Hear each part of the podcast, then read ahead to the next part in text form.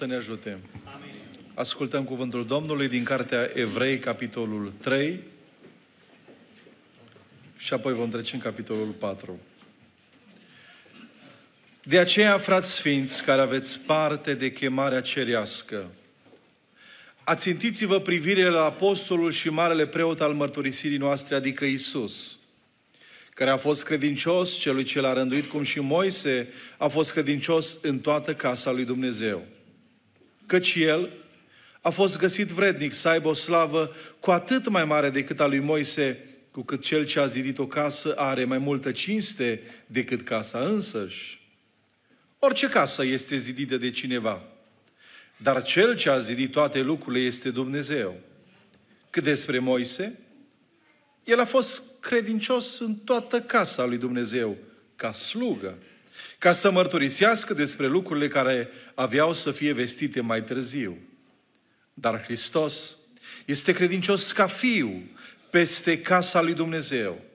Și casa lui Dumnezeu suntem noi, dacă păstrăm până la sfârșit încrederea nezguduită și nădejdea cu care ne lăudăm. De aceea, cum zice Duhul Sfânt, Astăzi, dacă auziți glasul Lui, nu vă împietriți inimile ca în ziua răzvrătirii, ca în ziua ispitirii în pustiu, unde părinții voștri m-au ispitit și m-au pus la încercare și au văzut lucrările mele 40 de ani. De aceea m-am dezgustat de neamul acesta și am zis, ei totdeauna se rătăcesc în inima lor, n-au cunoscut căile mele. Am jurat, dar în mânia mea, că nu vor intra în odigna mea. Luați seama, dar fraților, ca niciunul dintre voi să n-aibă o inimă rea și necredincioasă care să vă despartă de Dumnezeu cel viu. Ci îndemnați-vă unii pe alții în fiecare zi câtă vreme se zice astăzi, pentru ca niciunul din voi să nu se împietrească prin înșelăciunea păcatului. Căci ne-am făcut părtașa lui Hristos, dacă păstrăm până la sfârșit încrederea nezguduită de la început, câtă vreme se zice Astăzi, dacă auziți glasul lui, nu vă împietriți inimile ca în ziua răzvrătirii. Cine au fost în adevăr cei ce s-au răzvrătit după ce auziseră? N-au fost oare toți aceia care ieșiseră din Egipt prin Moise? Și cine a fost aceia de care s-a dezgustat el 40 de ani? N-au fost oare cei ce păcătuiseră și ale căror trupuri moarte au căzut în pustiu? Și cui s-a jurat el că n-au să intre în odigna lui? Nu s-a jurat oare celor ce nu ascultaseră? Vedem, dar, că n-au putut să intre din pricina necredinței lor. Să luăm dar bine seama că atâta vreme cât rămâne în picioare făgăduința intrării în digna Lui, niciunul din voi să nu se pomenească venit prea târziu. Că și nouă ni s-a adus o veste bună ca și lor, dar lor cuvântul care le-a fost propovăduit nu le-a ajutat la nimic, pentru că n-a găsit credință la cei ce l-au auzit. Pe când noi, fiindcă am crezut, intrăm în odigna despre care a vorbit el când a zis, am jurat în mânia mea că nu vor intra în odigna mea, măcar că lucrurile lui fuseseră isprăvite încă de la întemeierea lumii. Căci într-un loc a vorbit astfel despre ziua șaptea. Dumnezeu s-a odignit în ziua șaptea de toate lucrările lui. Și aici este zis iarăși, nu vor intra în odihna mea.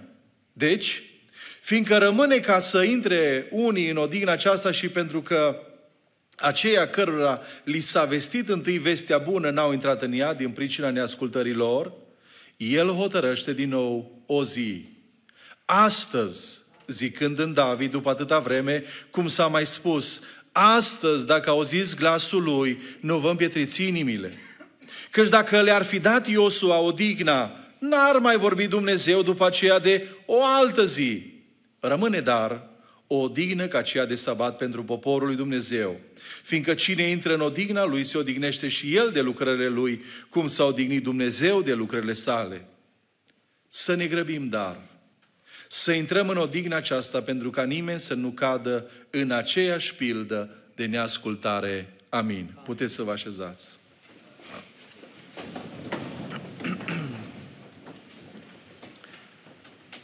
Am citit aceste capitole, chiar dacă capitolul 4 nu l-am citit integral și poate citirea a fost puțin mai lungă.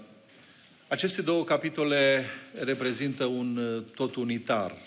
Vorbesc despre același subiect. Autorul epistolei către evrei prezintă în pasajul citit superioritatea Domnului Isus Hristos în fața lui Moise. Prezintă chemarea la mântuire, pentru că intrarea în odignă nu este altceva decât intrarea în mântuire. Dar acest pasaj a prezentat și incapacitatea generației ieșite din Egipt să ajungă în Canaan. Deși cât timp au văzut ei minunile lui Dumnezeu? Câți ani? 40 de ani. Am citit în versetul 10, spune cuvântul Domnului, ei totdeauna se rătăcesc în inima lor. Se poate rătăci inima? Ieremia, capitolul 17, versetul 9. Inima este nespus de înșelătoare și desnădăjduirea. Cine poate să o cunoască? Dacă ne voi, vom uita în Psalmul 95, versetul 10, Domnul vorbește despre Israel și spune despre ei în felul următor. Este un popor cu inima rătăcită. Am citit în evrei, ei se rătăcesc în inima lor. Am citit în psalm, popor cu inima rătăcită. Și citim în Proverbe 14 cu 14 că cel cu inima rătăcită se satură de căile lui, în sensul că se hrănește din, din această rătăcire a lui. Frați și surori, dacă inima este rătăcită, cum poate să fie viața? Cum pot să fie acțiunile? Uitați-vă, Israel a rătăcit 40 de ani în pustiu. Și dacă prin absurditate am spune, prin absurd am spune, au rătăcit ei atâția ani, dar măcar, măcar a ajuns în Canaan. Au ajuns în Canaan? Câți? Doi. Iosua și Caleb. Deci rătăcirea, dacă nu este vindecată, finalitatea este dezastroasă. Așadar, tema pentru această dimineață am intitulat-o Rătăcirea inimii. Rătăcirea inimii, în primul rând, este o stare de confuzie, o stare de incertitudine. Am citit în uh, Evrei 4 cu 1 care spune așa, să luăm dar bine seama că atâta vreme cât rămâne în picioare făgăduința intrării în odigna Lui, rămâne în picioare această făgăduință. Este valabilă și astăzi. Este. Și ce spune aici cuvântul? Niciunul din voi să nu se pomenească venit prea târziu. Cum adică? Dar noi am venit deja. Noi suntem deja în această odihnă. Noi am fost deja mântuiți.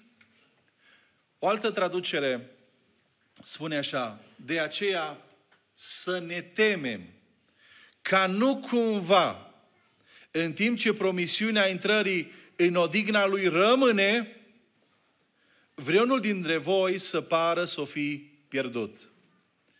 Și parcă are un înțeles mai clar. Chemarea lui Dumnezeu este în picioare, rămâne în picioare. Și unii care au pornit pe această cale, unii care au intrat în această odihnă, s-ar putea să se fi obișnuit cu uh, lucrurile lumii și el să nu fie, știți cum spunea Iacov, nu pot să, nu, nu mă grăbi fratele meu, eu vin la pas cu, cu turma. Acum luăm numai sintagma asta. S-ar putea ca unii să nu mai fie la pas cu turma, să fi rămas în urmă și ei să spună, noi suntem bine. Dar cuvântul lui Dumnezeu și Dumnezeu însuși atrage atenția. Este un popor cu inima rătăcită. Frați și surori, noi am auzit Evanghelia.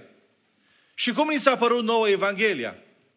Ni s-a părut extraordinară, fantastică, e, e șansa vieții noastre. Așadar, după ce am auzit Evanghelia, am acționat și am intrat în, într-o stare de odignă, am intrat în mântuire. Și vom ajunge într-o stare de odignă veșnică dacă, spune ultima parte a versetului 6 din Evrei 3, text pe care l-am citit, dacă păstrăm până la sfârșit încrederea nezguduită și nădejdea cu care ne lăudăm. Și ca să întărească această idee, Duhul Sfânt îl inspiră pe cel care a scris această epistolă și uh, spune la versetul 14 că cine am făcut părtașa al lui Hristos, ce frumos, împreună lucrător cu Domnul, nu? Ne-am făcut părtașa lui Hristos dacă păstrăm până la sfârșit încrederea nezguduită de la început. Părtaș cu Hristos dacă păstrăm până la sfârșit încrederea uh, nezguduită. Dragii mei, uitați-vă la această uh, generație răzvrătită care a ieșit din Egipt. Cine au fost aceștia? Spune clar cuvântul în versetul 13. Cine au fost în adevăr cei ce s-au răzvrătit după ce? Când s-au răzvrătit? După ce au auzit vestea bună. După ce au auziseră. N-au fost oare toți aceia care ieșiseră din Egipt prin Moise? Dragii mei, și ei au auzit Evanghelia ca și noi. Sau și noi am auzit Evanghelia ca și ei. Pentru că spune în Evrei 4 cu 2 că și nouă ni s-a adus o veste bună. Ce e Evanghelia? O veste bună. Care a fost vestea bună pentru evrei? Hai să citim. Exod, capitolul 6, versetul 6.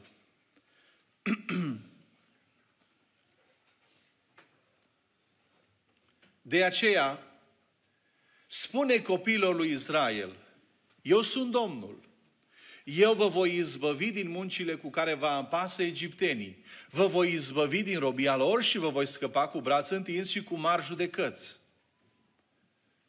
Mai departe. Vă voi lua ca popor al meu. Eu voi fi, nu e asta o veste bună? Izbăvire, voi veți fi poporul meu. Și veți cunoaște că eu, Domnul Dumnezeul vostru, vă izbăvesc de muncile cu care vă apasă egiptenii. Eu vă voi duce în țara pe care am jurat că o voi da lui Avram, lui Isaac și lui Iacov. Eu vă voi da o stăpânire, eu Domnul. Și acum rămâi tot la Exod, capitolul 12 și citim de la versetul 23 în jos. Exod 12 cu 23. Când va trece Domnul să lovească Egiptul și va vedea sângele pe pragul de sus și pe cei doi stâlpi ai ușii, Domnul va trece pe lângă ușă și nu va îngădui nimicitorul să intre în casele voastre ca să vă lovească. Să păziți lucrul acesta ca o lege pentru voi și pentru copiii voștri în viac. Când veți intra în țara pe care vă va da Domnul după făgăduința Lui, să țineți acest obicei sfânt. Și când vă vor întreba copiii voștri ce înseamnă obiceiul acesta, să răspundeți, este jerfa de Paște în cinstea Domnului care a trecut pe lângă casele copiilor lui Israel în Egipt, când a lovit Egiptul și ne-a scăpat casele noastre. Poporul s-a plecat și s-a închinat până la pământ. Și au făcut așa, dragii mei. Această Evanghelie, recapitulăm și parafrazez. Această veste bună pentru generația din Egipt. Cum a fost? Cum a sunat? Sângele mielului va face diferența.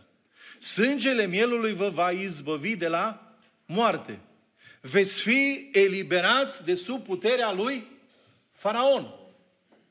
Veți călători, eu voi fi Dumnezeul vostru, vă voi conduce și veți ajunge în Canaan. Evanghelia pentru noi sună altfel. Cine a izbăvit pe noi? Sângele mielului. De, de, de sub ce putere? De sub puterea păcatului. Și care este ținta? Să mâncăm și să bem că mâine vom muri? Nu. Într-o zi Odigna aceasta a conștiinței care o avem deja și suntem împăcați cu Dumnezeu și suntem într-o stare de har, se va transforma într-o odignă veșnică, slăvit să fie Domnul. Dar vă întreb, și măcar aici să fiți atenți, cât au împlinit din această Evanghelie? Pentru că, frați și surori, Evanghelia nu-i frânturi. Evanghelia nu trebuie împlinită numai o parte. Evanghelia e un tot unitar. Au făcut evreii mărturisirea de credință. Au făcut-o. Au făcut evreii botezul. L-au făcut. Hai să citim în 1 Corinteni, capitolul 10, de la primul verset. Fraților, nu vreau să nu știți că părinții noștri au fost sub nor. Toți au trecut prin mare, toți au fost botezați în nor și în mare pentru Moise. Mărturisire, botez, era complet mesajul până aici. Ce mai urma? Canaanul, nu? Au ajuns? N-au ajuns. Dar de ce? N-a fost Dumnezeu credincios? Nu le-a promis Dumnezeu Canaanul? Nici vorbă, dragii mei. Erau într-o stare grea de confuzie și creștinătatea astăzi este într-o stare grea de confuzie. Mărturisire, botez, sfințenie și împărăția lui Dumnezeu. Am citit pe David Gooding și uitați ce spunea omul acesta.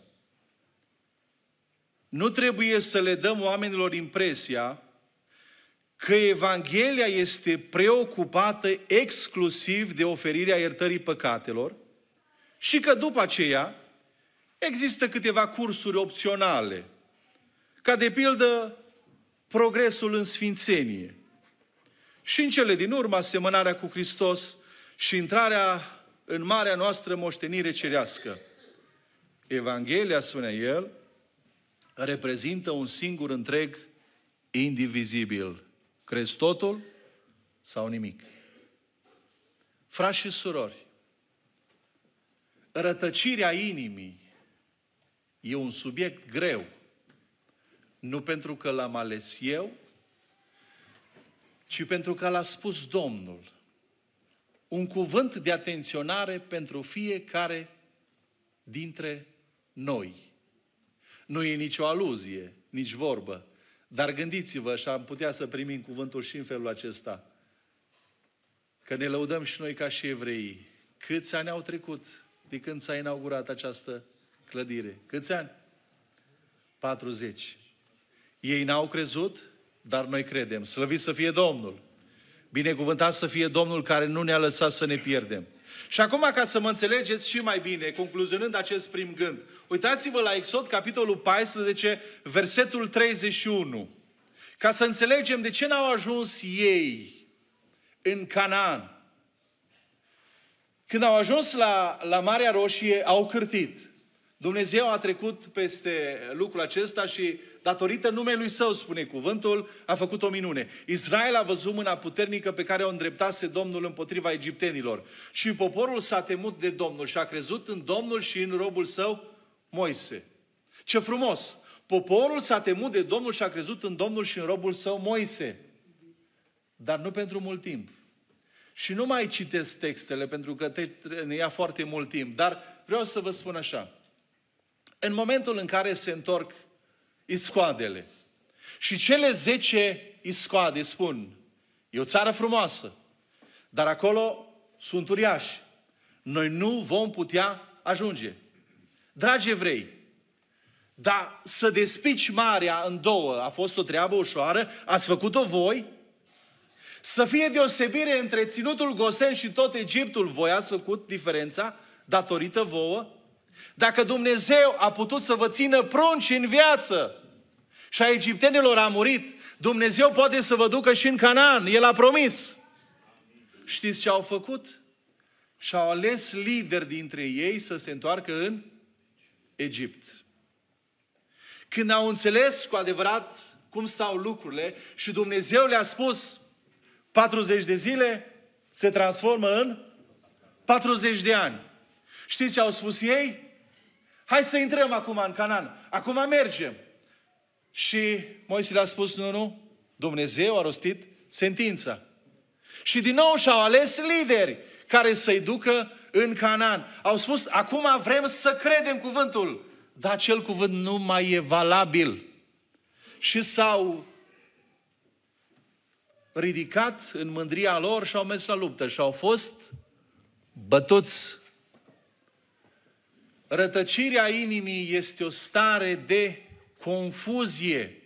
Cunoști parțial sau cunoști planul lui Dumnezeu, dar îl primești parțial. Câte puțin. Dar ai impresia că sfârșitul va fi binecuvântat. Al doilea gând. Rătăcirea inimii este o stare de împietrire. Și nu mai citesc versetele de la uh, 17 la 15.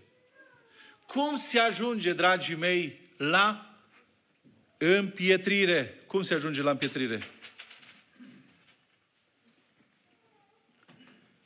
Îndemnați-vă versetul 13. Unii pe alții în fiecare zi, câtă vreme se zice astăzi, pentru ca niciunul din voi să nu se împietrească prin înșelăciunea păcatului. Vă spuneam că odigna conștiinței am primit-o când am intrat în mântuire. Dar dacă ne lăsăm atât de ușor să ajungem în păcat, ne obișnuim cu păcatul. Ce spune cuvântul în Evrei 12 cu 1?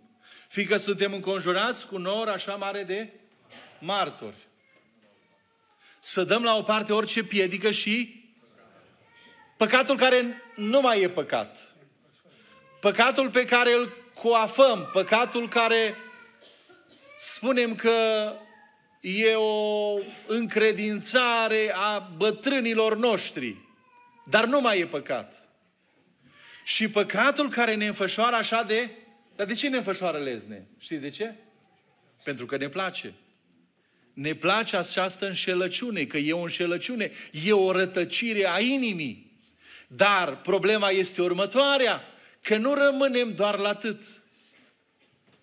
La o înșelăciune apare, apare o împietrire groasnică. Exod, capitolul 17, primele șapte versete. Toată adunarea copiilor lui Israel a plecat din pustia Sin după călătorile zilnice pe care poruncise Domnul. Acolo poporul a găsit apă, mai departe. Atunci poporul a căutat ceartă cu Moise, de neapă. Pentru ce căutați ceartă cu mine? Mai departe. Poporul stătea acolo chinui de sete și cârtea împotriva lui Moise. Pentru ce ne-ai scos din Egipt? Ca să ne faci să murim de sete aici cu copiii și turmele noastre? Moise a strigat către Domnul și a zis, ce să fac cu poporul acesta? Încă puțin și au să mă ucidă cu pietre. Domnul a zis lui Moise, treci înaintea poporului și ia cu tine vreo câțiva din bătrânii lui Israel. Ia-ți în mână și toiagul cu care ai lovit râul și pornește.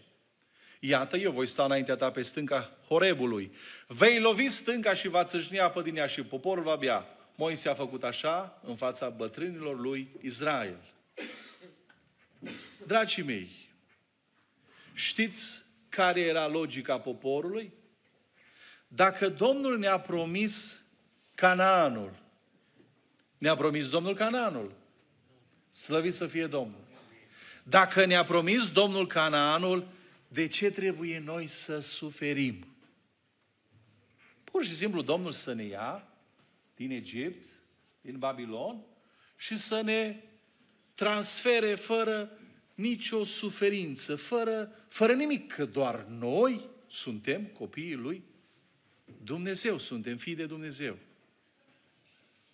Și dacă fac referire din nou la Evrei 11 și ce spunea primul verset din 12, acel nor mare de oameni, nu? Și cântăm noi o cântare. În cer, pe flori, nu poți fi dus când alții s-au luptat. Și pentru regele Isus, chiar viața ei și-au dat. Care au fost păcatele lor? Care au fost păcatele generației ieșite din Egipt? Evrei 3 cu 19. Vedem, dar, că n-au putut să intre din pricina că au fost acolo uriași, marea a fost mai uriașă decât toți uriașii, decât toți fiii lui Anac. Vagoanele de carne proaspătă care au sosit în pustie și cea mai bună pâine din toată lumea a ajuns acolo. Din cauza asta n-au putut să intre? Nu. Din pricina necredinței lor. Și în 4 cu 6 evrei spune căci într-un loc a vorbit astfel despre ziua șaptea Dumnezeu 4 cu 6. Deci fiindcă rămâne ca să intre unii în odihna aceasta și pentru că aceia cărora li s-a vestit întâi vestea bună n-au intrat în ea din pricina neascultării. Și acum ne uităm la Psalmul 106 de la versetul 7. Psalmul acesta evocă uh, cele întâmplate cu evrei. Părinții noștri în Egipt n-au luat aminte la minunile tale. E mare durere. Nu voi uita niciuna din... Mai uităm câte una din binefacele Domnului. Domnul să ne ierte. Părinții noștri în Egipt n-au luat aminte la minunile tale. Nu și-au adus aminte de mulțimea îndurărilor tale și au fost neascultători la Marea Roșie. Dar el i-a scăpat din pricina numelui lui. Noi întotdeauna am vrea asta. Noi să trăim cum vrem și Domnul să ne scape din pricina numelui Său. Ca să-și arate puterea. A mustrat Marea Roșie și ea s-a uscat și ea a trecut prin adâncuri ca printr-un pustiu. I-a scăpat din mâna celui ce ura și i-a izbăvit din mâna vrășmașului. Apele au acoperit pe potrivnicii lor, n-a rămas unul măcar din ei. Atunci, ei au crezut în cuvintele lui și au cântat laudele lui. Lasă versetul 12. Ar fi frumos să se încheie aici, nu-i așa? Numai știm bine că nici viața noastră nu se încheie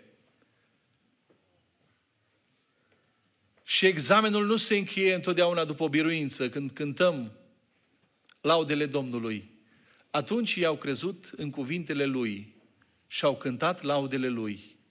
Numai atunci, versetul următor. Dar au uitat curând lucrările Lui și n-au așteptat împlinirea planurilor Lui, ci a apucat pofta Domnul să ne păzească pe fiecare frați și surori. Să rămânem în ascultare de Domnul. Să fim într-o așteptare activă, într-o veghere. Și în această așteptare nu cumva să dăm frâu liber firii pământești, că ne apucă poftele și ajungem într-o stare de împietrire și spunem, aici e Canaanul. Sau dacă totuși o fi ceva, datorită puterii Lui, El ne va duce.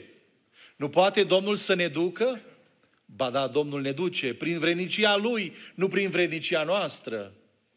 Nu vestesc astăzi o Evanghelie a faptelor mântuitoare, dar credința noastră curată va dovedi într-adevăr că noi credem ce a promis Domnul, că poate să ne ducă.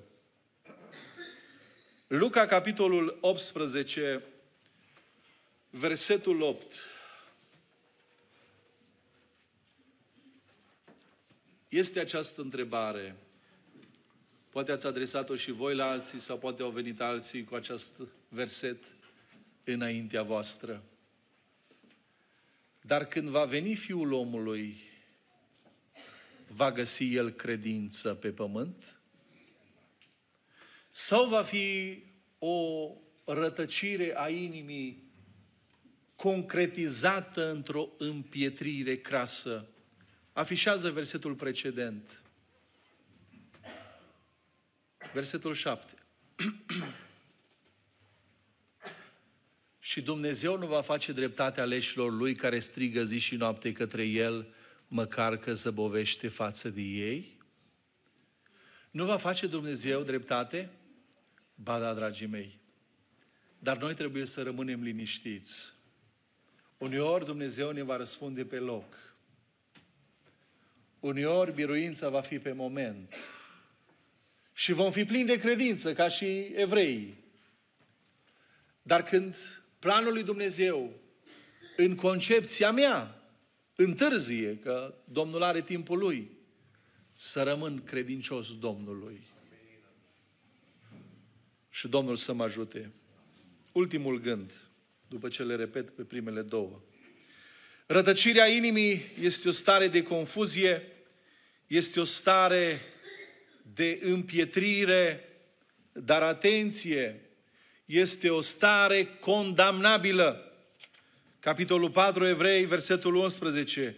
Să ne grăbim, dar să intrăm în odihna aceasta pentru ca nimeni să nu cadă în aceeași pildă de neascultare. Starea de incertitudine, starea de împietrire, este o situație critică care trebuie abandonată de grab. Altfel, deznodământul este tragic. Apocalipsa 3, de la 14 în jos. Știți bine acest cuvânt. Versetul următor. Știu faptele tale, că nu ești nici rece, nu ești în lume, nu. Tu ai auzit vestea bună, dar nici nu arzi. Păcatul care trebuie să-l dau la o parte din viața mea este timp, că l-am făcut și luna trecută și Domnul bun. Juruințele pe care le-am făcut înaintea Domnului să slujesc mai mult, să mă dedic mai mult lucrării Domnului, am timp, se apropie pensia. Lasă versetul, dar fiindcă nu ești nici rece, nici în clocot. O, dacă ai fi rece sau un clocot. Mai departe.